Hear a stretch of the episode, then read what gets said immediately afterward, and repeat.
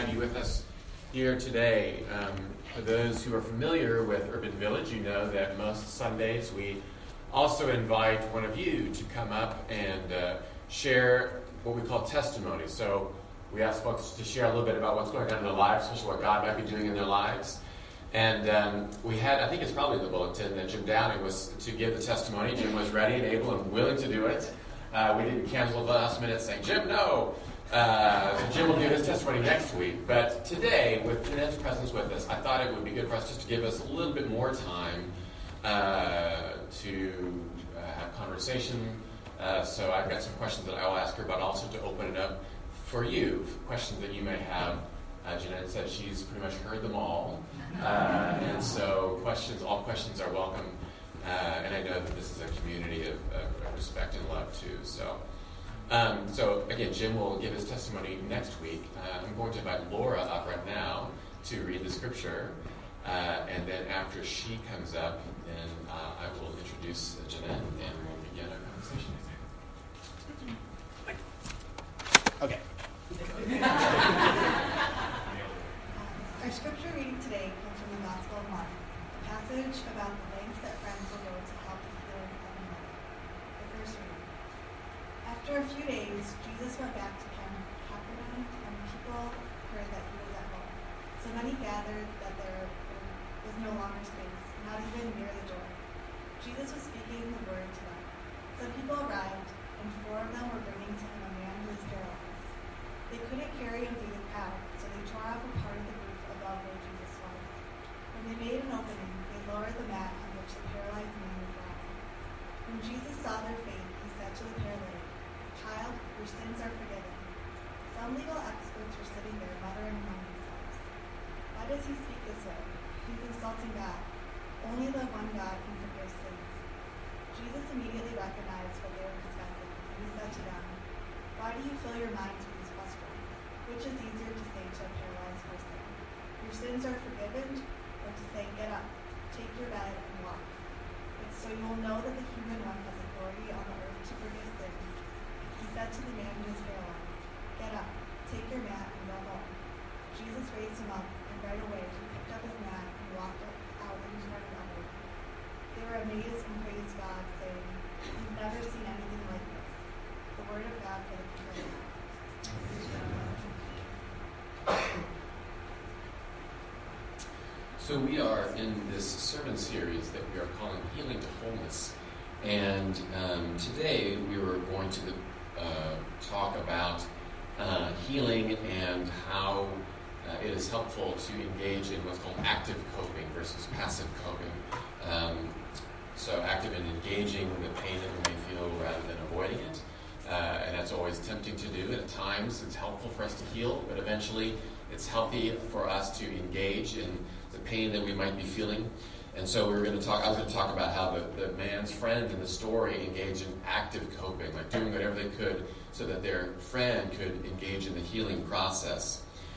So the election changed some things, I think, for us a little bit. And so today uh, we'll still talk about that, but perhaps in a different kind of way. I know, as Emily noted too, and I've been getting a lot of messages from folks throughout the week, that uh, emotions are still very raw. And uh, I still have not really been able to read the news uh, yet.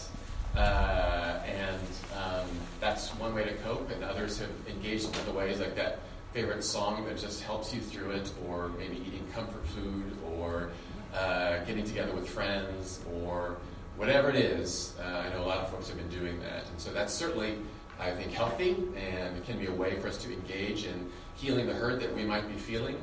But um, we also want to think about what are ways that we want to engage. And I think just showing up today is a way of engaging. Uh, getting out of bed may have been hard, uh, and so that you're here today and engaging in like in the kinds of conversations that we'll have today, I think, are really helpful for us too. And so um, that's part of the process, and we're grateful that uh, Jeanette could be with us. So last summer, some of you know Jenna Hilton, who's a part of our uh, congregation, our site. Uh, this was at the Printers Row Fest, and there was uh, a Muslim community that had a table up uh, at Printers Row Fest. And Jenna was talking to them, and she said to me, I think we should have some kind of interfaith conversation. And so I said, that's a great idea. And so I knew uh, Hannah Harden, who's our Wicker Park site pastor, uh, is friends with Janen. And so Hannah, I talked to Hannah, and I know of the great work that Interfaith Youth Core does. And so um, we've been speaking with Janen, and um, originally uh, Janen was supposed to come in October, but had some conflicts. And so I think it's somewhat providential that uh, today was the date that uh, she was able to be with us. So before she comes up, just a quick uh, word of introduction. As I noted, uh, Jenna works for Interfaith Youth Core. You have a new title. What's your new title? Curriculum consultant. Curriculum consultant is the is the new title. But she's done a lot of leadership training programs, uh, literally around the world, for uh, Interfaith Youth Core. She is a graduate of DePaul University. Uh, went to, and majored in elementary education and Islamic studies. She won the Young Alumni Spirit Award from DePaul. Originally from India, grew up in Qatar and the United States. Uh, she speaks fluent Hindu uh, or Hindi and uh, Urdu. Uh, lives in Hyde Park. Is that right? Lives Kenwood, in Hyde. North. What's that? Kenwood. Kenwood. Uh, with her family, and I'll let her say a little bit more about the community that she's a part of down on the south side. But would you please welcome uh, Janen?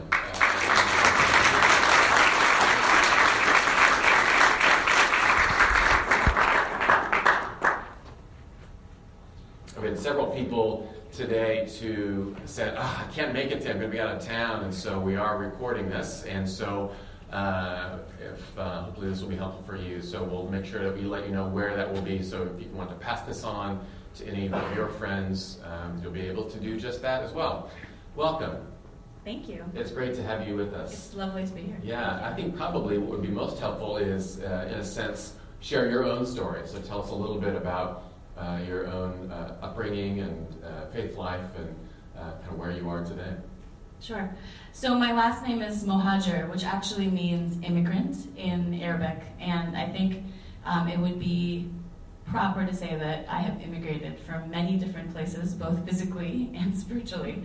Um, so my parents are actually from southern India, and um, my family still lives there. My grandmother still lives in southern India.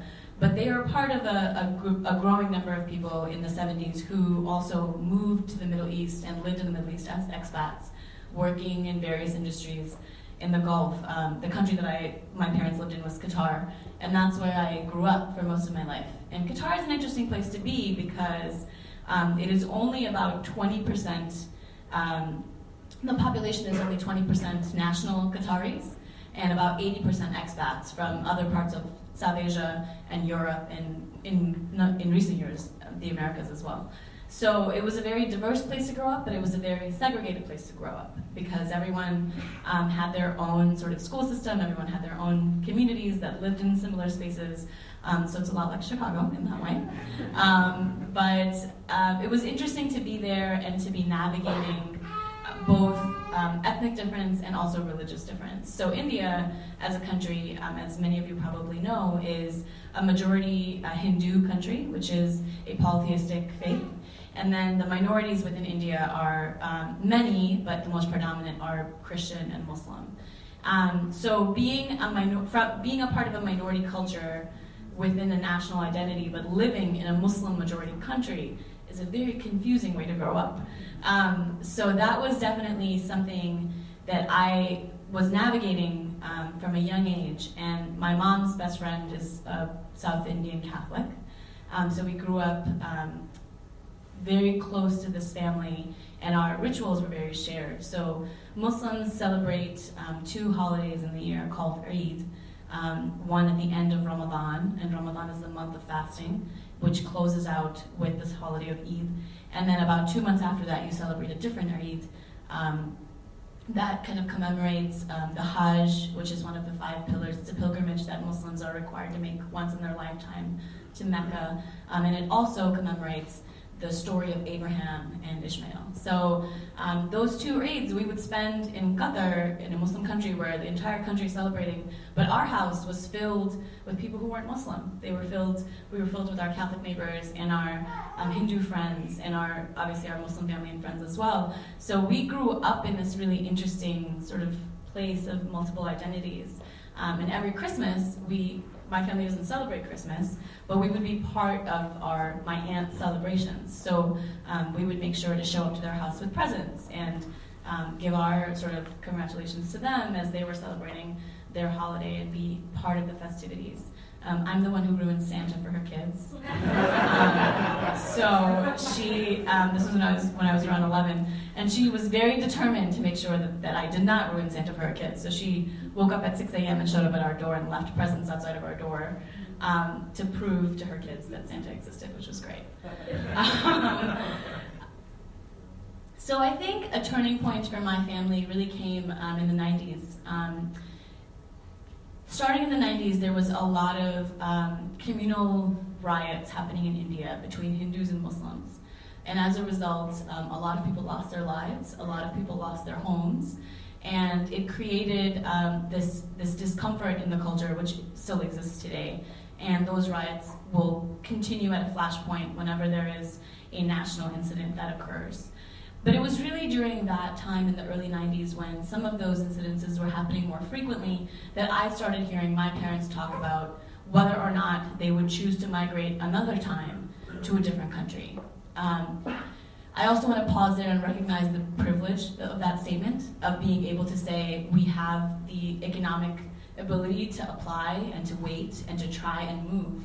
So um, in the mid 90s, when they were lucky enough to be um, admitted into the United States and received a green card and were allowed to immigrate, um, they chose to do that. And it was for the second time in their lives as um, they decided to pick up everything they knew and move to a different place and start all over again and did that because they were wondering what it means for their children who are visibly Muslim in a very non-Muslim country, what if we would go back to India, um, how they would live out their lives, how we would live out their lives. And America was the most um, logical choice for them, recognizing the promise that it had um, for both its multiculturalism and its diversity and its religious freedom. So it's interesting that we are where we are today um, based on the choices that they made um, in that migration here. Um, and we migrated to the suburbs of Chicago, so I went to public school here and then went on to DePaul University, um, just up the road. And um, I'm the Muslim who found Islam at a Catholic university. Mm. So my family was very culturally Muslim. Um, my, most of the women in my family, when I was growing up, didn't cover their hair. Um, we, you know, ate the food. We knew the tradition. Um, it was a very cultural part of our lives. It was not a very spiritual part of our life. And um, when I came to DePaul University, one of the things that I sort of went into immediately was a part of their service learning program, and as a result, found myself in the basement of various Catholic churches on the south and west sides of Chicago, tutoring young elementary children to do homework and, and just doing an after school program with them. And on the bus ride home, I would look around and see that the people on the bus with me were all from different philosophies and different faith traditions. And we would often kind of delve into this conversation of why are you here? Why is this important to you? Why are you doing this?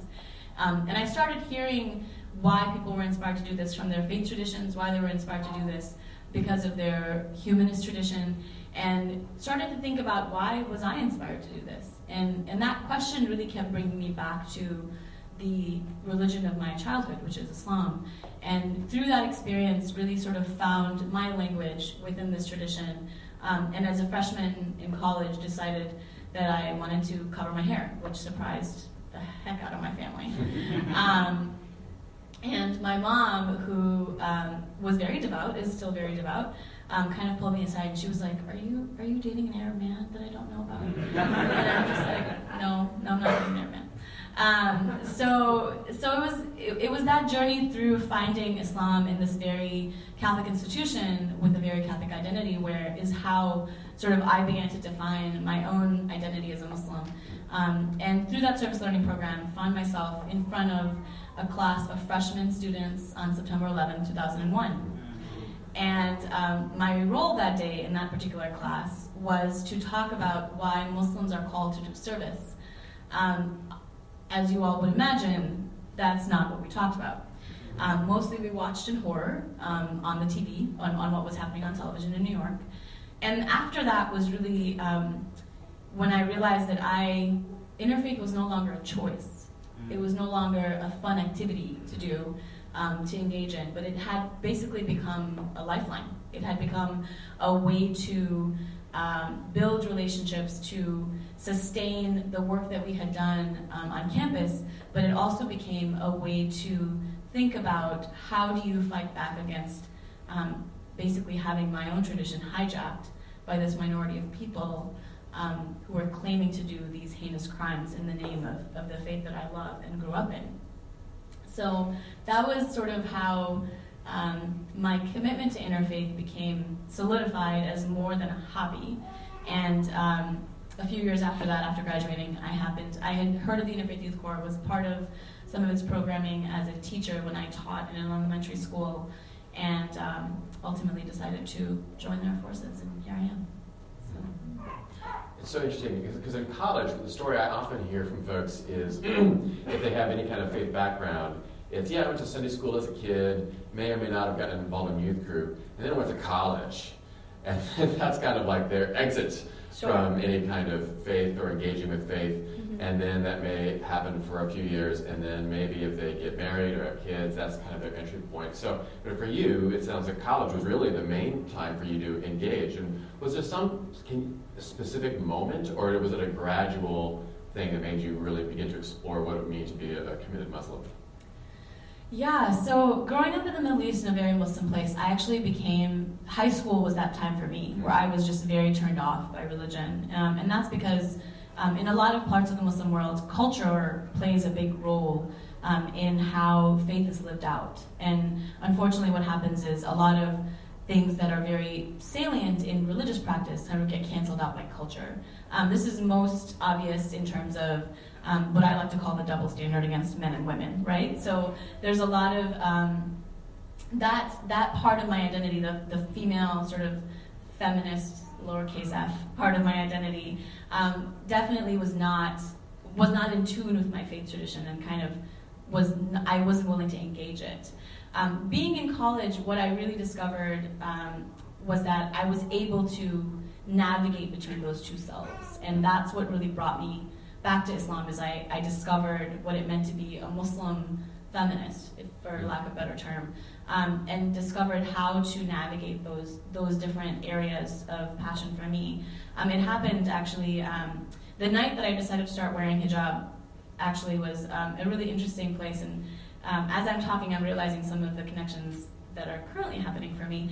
Uh, we hosted our, our MSA, our Muslim Student Association on campus, hosted um, a conversation in April of 1999 um, on women and uh, female scholarship within Islam.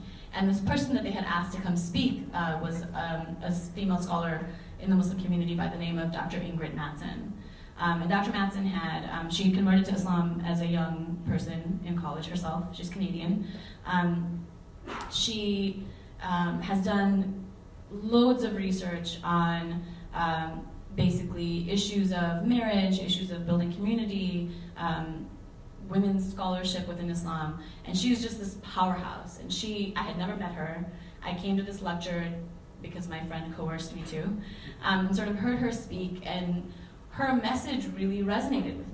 And for the first time, I could I could um, communicate with her, or I could connect with her on this level of being like, I don't, I didn't feel like I had to compromise anything to be Muslim or compromise another part of my identity. And that's when I found the beauty of Islam. Is like I embraced it with my whole self, and it embraced me back. And and that um, and she was really the vehicle for me in that. Um, and the reason I'm saying, and I might get a little emotional just to kind of um, foreshadow that for you all. Um, so Dr. Mattson currently lives in Canada. Her daughter is a few years younger than me, um, has been a friend, and I've known her for many years, has battled a very rare disease for many years, and recently just passed away.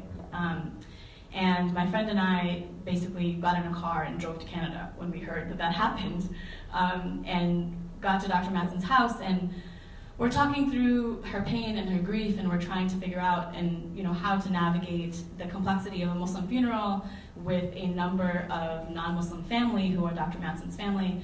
And she is the chair of islamic studies at a prominent university in london ontario. So a lot of her um, christian theologian colleagues were also going to be attending this funeral so we were sort of navigating that.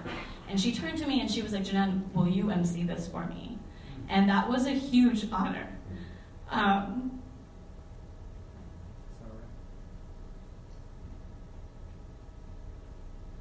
Um, but it took me back to that moment in 1999.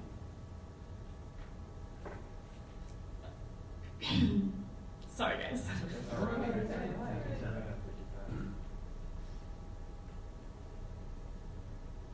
And it was gratifying to be able to give back to her in the way that she has been able to give to us. So I was texting with her on election day, and she was like, "I'm not sure I can come back to the states, but we'll we'll hopefully make that happen." There's so many questions I think that I have, and I'm sure others too, just about to talk more about uh, Islam. And um, um, but I think probably one of the questions that I would imagine is on the minds of, of many of us. Um, some of you may remember Tyler Sit, who was uh, a resident, uh, an intern with us a couple of years ago. He's now starting to plant a church in Minneapolis. He had a great idea this week. He just set up uh, shop along the street in Minneapolis with a sign that just said, "How are you? Uh, let me buy you coffee." Sure. And um, so I think that's probably the question that maybe you're getting a lot this week of people asking, "How are you?" Yeah. and what I would imagine just a huge range of emotions that you've been feeling since Tuesday. Yeah, um, as I've heard you all reference over the last um, 20 minutes or so, this week was rough. It was a rough week. Um, and um, I've been thinking a lot about sort of where we are at. And um, my Facebook is filled, my Facebook wall, as I'm sure a lot of yours are, is filled with lots of mixed emotion, right? So there's the emotion of, um, all right, it's over, we have to accept it and move on and figure out how to work with this administration, et cetera, et cetera. Um, then there's the like, y'all are crazy, we are not going to work with this administration. Um, and stop saying that. And then there's just the pure sort of shock and, and awe. And um, I feel like I kind of I swing from a pendulum of shock and awe to y'all are crazy. Like that's kind of where I'm at. Um, and navigating sort of how to move forward. So in the Muslim community, there's there's a saying that's like, um, you know, you plan and then God plans, and God is the best of planners. So um, take His lead. And and I think a lot of people are finding comfort in that, in the sense that um, we worked, myself and many others in the Muslim community worked very very um, hard to be part of this election process and to be part of um, how to push back against hate rhetoric um, in this election process. And now we are where we are, and to some extent, it's um, it's painful because the people have spoken. Um, it's painful to know that 46% of the country did not vote and did not choose to engage. Um, it's painful to recognize that once again, African American women showed up and voted and showed up and did their job, and everybody else didn't show up. You know, so so that that is a painful truth to sit with. Um, and you know, as someone who's American, my husband is is um, half Palestinian, half Irish American. Um, so my kids are you know part Irish, part Indian, part I don't know everything, and and fully American. And and there's a part of me that is very fearful for their future. But I also have privilege in that because um, my fear is not greater than the fear of my friend Tanya or my friend Hannah or my friend Kalia, who all have beautiful boys who are as old as my boy, and they have to worry about whether their boy's going to get shot in the street, right? So, so even in my fears, um, there is certain privilege that I have to recognize and um, and have to kind of sit with and, and figure out what that means. And I think if there's any sort of call to action in the current time, I would say that is to show up um, and to show up and, and to show up in ways um, that's meaningful, to show up in ways that builds bridges, and to show up in ways that actually goes beyond um, rhetoric and goes really into deep building of community, um, which needs to happen both internally within our communities, within our religious communities, within our ethnic and racial communities, and it also needs to happen across with each other. Can I ask, I, in, talk- in hearing some of my friends who are people of color, one thing that took me a little bit aback was uh, for, the, for some, if not the majority of them, they weren't surprised uh, by the election results. And uh, so, how about you? Were you surprised? I was very surprised. Um, and I think that's because I am an optimist. So I was hoping for the best outcome. Um, and as we, we had some friends over on election night and we, you know, had all the comfort food out. We had the chocolate and the hummus and we're prepared for the worst. And we're sitting and we're watching our TVs and we just watched our map turn red. And it was, it was one of those feelings where you just like, you know, my husband at midnight was like, I'm going to bed, this is over.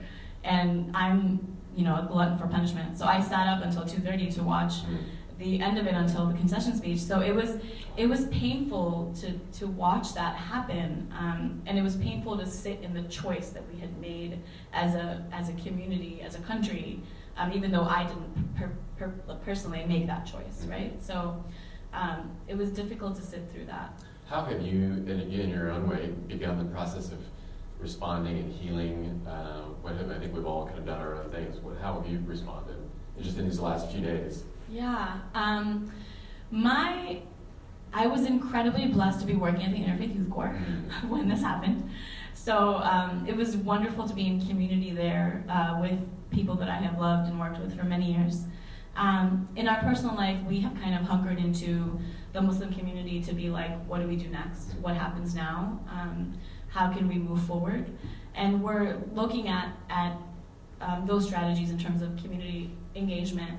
But then personally, we're really looking at how do we continue to build bridges and how do we each fill a role um, and recognize that not everyone has the capacity to fill that role, right? So when I'm speaking with some of my friends who are both um, African American and Muslim, um, they're not surprised that this happened, and they're like, "This is not our problem," right? They're like, the the community who showed up to vote for this person needs to figure out how they build bridges within their own community to solve these issues. Um, and I respect that, and I think that that's a valid position to take. Um, for myself, as someone who is both Muslim and I, am not sure if I, I would call myself a person of color. I'm an ethnic minority. Um, I think I have a different role to play in terms of trying to build bridges and also trying to bring um, some of myself as a Muslim and also as someone who is part of a multiracial family um, to the forefront to say, how do we lead by example? How do we continue building community by example? Um, you know, on the street that we live in, Kenwood, it's uh, on the south side of Chicago, the neighbors across from us are um, an elderly Baha'i couple who um, are from a Christian background but converted to Baha'i when they were um, young adults. And um, their daughter um, is Christian and is married to a Christian South Asian man. And our other neighbors are African American and go to go to church every Sunday. So we, we live on this really interesting street. And for me personally, the question I'm asking is how am I um, strengthening these bonds? How am I building these relationships? Um, what does that look like for me? And um, just to give you an example, our neighborhood street um, uh, block organization is fairly active. And a couple of nights ago, you know, we heard um, we heard what we thought was gunfire, and we're kind of wondering, do we call the cops? Like, what do we do? And quickly, sort of started texting each other, and the neighborhood sort of became, you know, it started buzzing, and basically we figured out that actually no, it wasn't gunshots, it was actually fireworks um, that some kids were doing like a few couple blocks away from us, and someone had actually witnessed them and then let everybody else know, no, actually don't call the cops, it's just fireworks.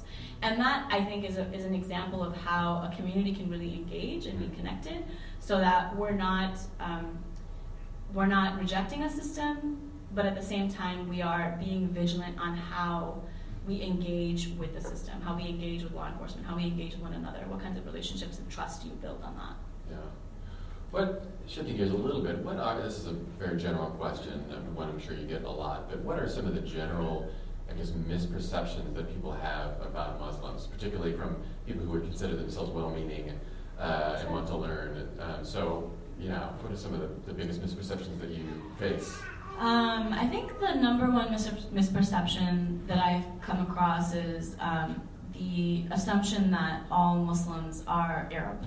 Hmm. Um, in fact, majority of Muslims are not Arab. Um, so if you look at the 1.2 billion Muslims around the world, a majority of them are actually South Asian. So majority of Muslims live in India, Pakistan, Bangladesh, Indonesia, um, then that area of the map.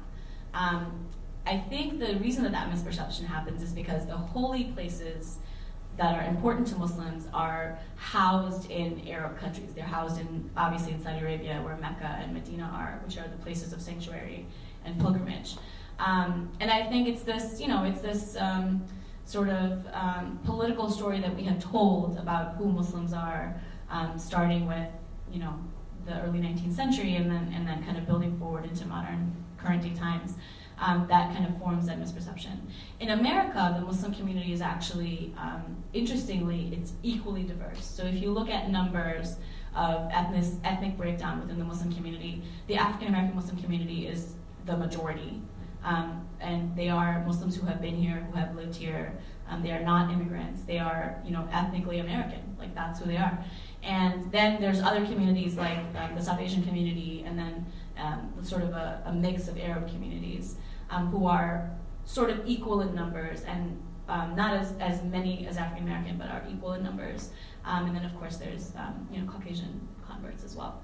So it's a very diverse community, I think, and culturally. But I think the way that they're represented is as this immigrant other force, right? So either it's mostly it's, it's represented as Arab, um, but obviously South Asians are a big part of that as well. Mm-hmm.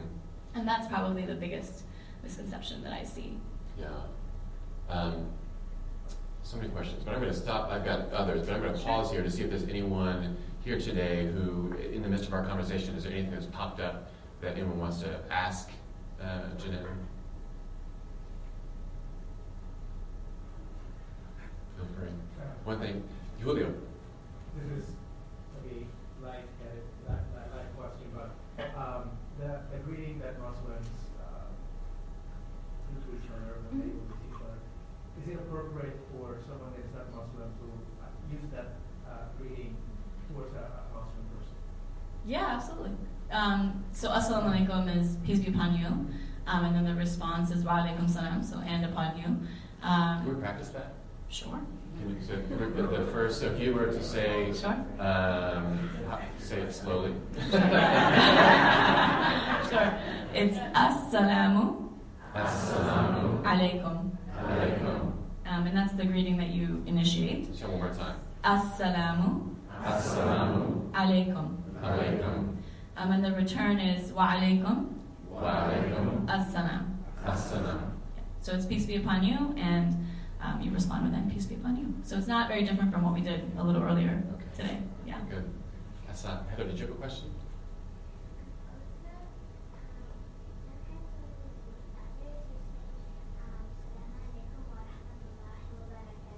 That's right. Yeah. Um, thank you for that. Yeah. So sometimes when you greet, you say Assalamu alaikum wa rahmatullahi wa barakatuh. And that last part is basically adding um, God's mercy and um, pleasure on you. So it's like inviting God to, to bless you even more. Thank you for that. Thank you for that, Byron. I had a chance to hear Eboo Patel speak a few years ago, and then I read his book mm-hmm. um, about growing up in America. So through all that, I've come to understand that Islam is a religion of peace, very mm-hmm. beautiful religion, and then there's very close ties to Christianity. Mm-hmm. Um, and that's something that is, a, is um, mischaracterized in the United States a great deal. So can you speak about that a little bit? Sure. So just Maybe say who Eboo Patel is for those who don't know. Yeah. So Eboo Patel is the founder of um, Interfaith Youth Core, founder and president. Um, and he is also a Muslim man, but he is an Ismaili Muslim man, which is a um, a minority sect within Islam. I am part of the Sunni community myself. Um, and we'll talk about that a little bit if people are still wondering about that. If I understand your question correctly, are you asking how Islam and Christianity are connected? Right, and the idea of Islam being a religion of peace. Sure. So if you think about the Abrahamic trifecta, um, so there's Judaism, then there's Christianity, and then Islam is sort of the, the end of that journey. Um, so Muslims believe in the same prophets as the biblical prophets, right? So we believe in Jesus as a prophet, um, but not as someone who has divine um, power. And we believe in Moses as a prophet. We believe in Abraham as a prophet as well. Um, so Christians and Muslims are connected in the way that we have a lot of those similar stories of the, of the prophetics of the prophetic time. And Muhammad, peace be upon him, is we believe is the last prophet Um, and there are no prophets between Jesus and Muhammad. So after Jesus comes, there is a, um, a lapse in time, and then Muhammad comes after him with revelation. And we believe that Muhammad was the seal of the prophet, so he was the end of the prophetic line. Um, and that we also believe that each prophet brought with them uh, wisdom and word of God. Um, so Moses was given um, the commandments and Torah, and the actually I'm not sure if it's Torah, so don't quote me on that. He was given the commandments. Um, Jesus was given the Gospels, and then Muhammad was given the Quran. And though that is, you know, we believe that that was um, revelation is part of a prophetic. It's a prophetic miracle, so it's part of that. Um, and the difference really comes for Muslims and Christians. I think the main difference is around the divinity of Jesus. Um, we believe that he was um, conceived immaculately, that Mary conceived him um, as a miracle. We believe that she is among um, the highest ranks of women in heaven and paradise. Um, and she definitely has a very special place in, in the Muslim narrative. Um, just to give you a quick story from the prophet's life. So, when the prophet first receives revelation, his own tribe and his people in Mecca uh, they obviously reject him and call him a heretic and the few followers that he has at the time um, come under a lot of uh, scrutiny and pressure from the tribe that governs Mecca. So the prophet asks his cousin Jafar um, to kind of take these few um, Muslims who are not able to withstand the torture of being persecuted and asks him to migrate with them across the Arabian Sea to Ethiopia. Because Ethiopia at the time, also called uh, known as Abyssinia, was a Christian kingdom under the king Negus, who was a Christian king. So the prophet tells Jafar, you know, take them across the sea to Negus, and he is Christian, and he will give you refuge. Um, so Jafar goes across the sea and comes to the court of Negus, and um, Negus kind of calls him up in court and says, you know, tell me who you are. And Jafar tells him who they are and where they're from. And then he asks him, you know, tell me about your prophet. So Jafar tells him about Muhammad. And then he, Negus says, tell me about your book. And Jafar reads to him from the chapter of Mary, um, which is a, a, a, predominant chapter within the Quran that talks about the story of Mary, talks about um, the birth of Jesus and, and Jesus is the prophet. And at the end of that, Negus sort of comes up to Jafar and tells him, um, you know, the difference between you and us is no thicker than this line. And he draws a line in the sand. Um, and that's not to say that theologically Christianity and Islam is not different. They are very different. But in that moment, what Negus was doing is acting on what we like to call his interfaith leadership and saying, I recognize that there are major differences between us, but I also recognize that we have some shared values, and upon those shared values, you are welcome here. Um, so those Muslims lived in Abyssinia for a number of years until um, it was safe for them to return to Saudi Arabia, and, and then they did so. So I'm not sure if that gives you a little illustration of some of the connections between um, Christianity and Islam and also some of the differences. I'm uh, conscious of time. Jeanette is gonna she'll she'll be able to stick around after worship uh, for about a half hour or so, and so folks can stick around and ask more questions. I guess the last question I have for you is: I'm, I'm grateful for to hear you continue to be committed to building bridges, and I get for some who have said I'm, I'm out for right now or for whatever reason, uh, but I'm grateful for your own witness. So for uh, for people who follow Jesus. Um, uh, how can we be allies? Uh, and I know there's also, you may, people like place that burden upon you, like tell us what to do kind of a thing. Because sometimes also whites are guilty of then kind of worming their way in and taking over. Sure. But for people who are just well-meaning and want to feeling compelled to do something, yeah. what is your response to that? I think that's a very large question. I think some of the ways um, that I think it's important to move forward is to really give voice um, to those who are re- the receiving end of this of this hateful rhetoric, right? So if we, um, I'm not sh- sure you all should go look at this. I looked at it and it was definitely not self care. Um, some some activists have started a Tumblr page that just like is accumulating all of the hate crimes that have been happening since November 9th, and that page is growing. Um, and it is growing on different fronts. It's growing against LGBTQ community. It is growing against immigrants. There's eighth graders chanting "Build the Wall" at schools, right? So, so that's how visceral we have gotten to be. So I think what's important in that place is to really give voice to those narratives and to bring those voices to light, um, and start. Um, listening to that narrative more in its most authentic way. And I think that's honestly the, the best and the most proactive way um, to be an ally is to is to kind of give voice to people who are on the receiving end of that and to say you tell us your story. You tell us what what um, you want to do and we will follow in your leadership. And I think that's um, that's for me the best way to sort of chart forward from here. Yeah I've read a really good article that said uh, this was uh, written or re- written recently but a pastor in Texas who said just showing up is really can be a really key thing. Uh, particularly if so, he he's white. He joined the NAACP in this town in Texas, and he just he didn't try to be a leader. He just came and listened, just and then to slowly and patiently wait to see what role can I play. But he didn't jump right in and say, "All right, what can I do and how can I fix things." Mm-hmm. He just sat there, and just began to build a relationship. Sure Uh, and so um, I think that's one of the things that's helpful. I don't know in the story uh, when they brought the man down from the roof it doesn't tell us if the man asked for help or not. or if they just kind of said, come on, we're going to heal you. And he's like, wait, I'm not sure I'm ready for this yet. You're going to line, break me down from where? Not the roof. Um, so I think it speaks a little bit to the well-meaningness, people who want their friend to be healed. And I think all of us here want that too, but also to, to listen uh, is really crucial. yeah Uh, and so if there's any final thing you want to share with us in this place at this time, or You know, there's a couple couple pieces of poetry that I'll that I'll kind of end with. Um, one of them is uh, from Rumi, who said the the wound is where the light enters you, right? So um, we are collectively wounded, and I think right now is where we sort of have to let that light sort of guide us and enter us. And as a person of faith, as someone who believes in God, um, I really believe that He will find a way to lead us, and we have to look for the signs and look for the the the voices that will that help us lead down that path or help lead us on that path, and and then take charge um, in that way.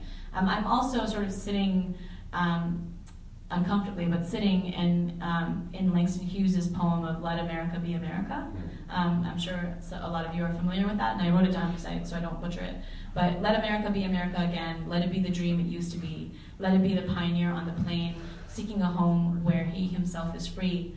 America was never America to me, right? So that reality is, is very much still our reality, and, and I'm sitting with that and, and hoping that that is remembered and that that is something that we can continue um, to chart forward in, in looking and confirming America's promise um, that it was founded on.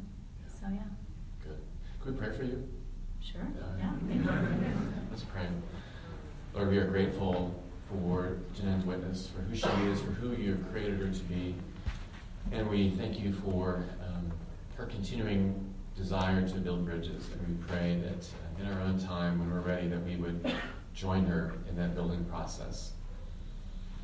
Pray for her family, for her community, for all the work that she does. And we continue to pray for this country. And um, there may be some, if not many, who feel disillusioned today and wondering what next. But we ask that you would just every day shine a little light so we know to step into it. And then that we might be that light for others too, so that others would know that we are still here, that we will love our neighbor uh, as Jesus called us to do.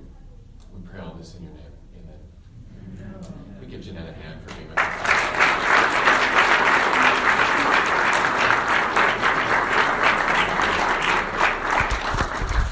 And she will be, uh, she'll stick around after worship today um, to answer any questions and, and just engage in conversation that any of you may have. Um, so normally, some of you who've been here know that we're in this season. You probably saw it in your bulletin. We're in this season of um, asking folks to make financial pledges for 2000.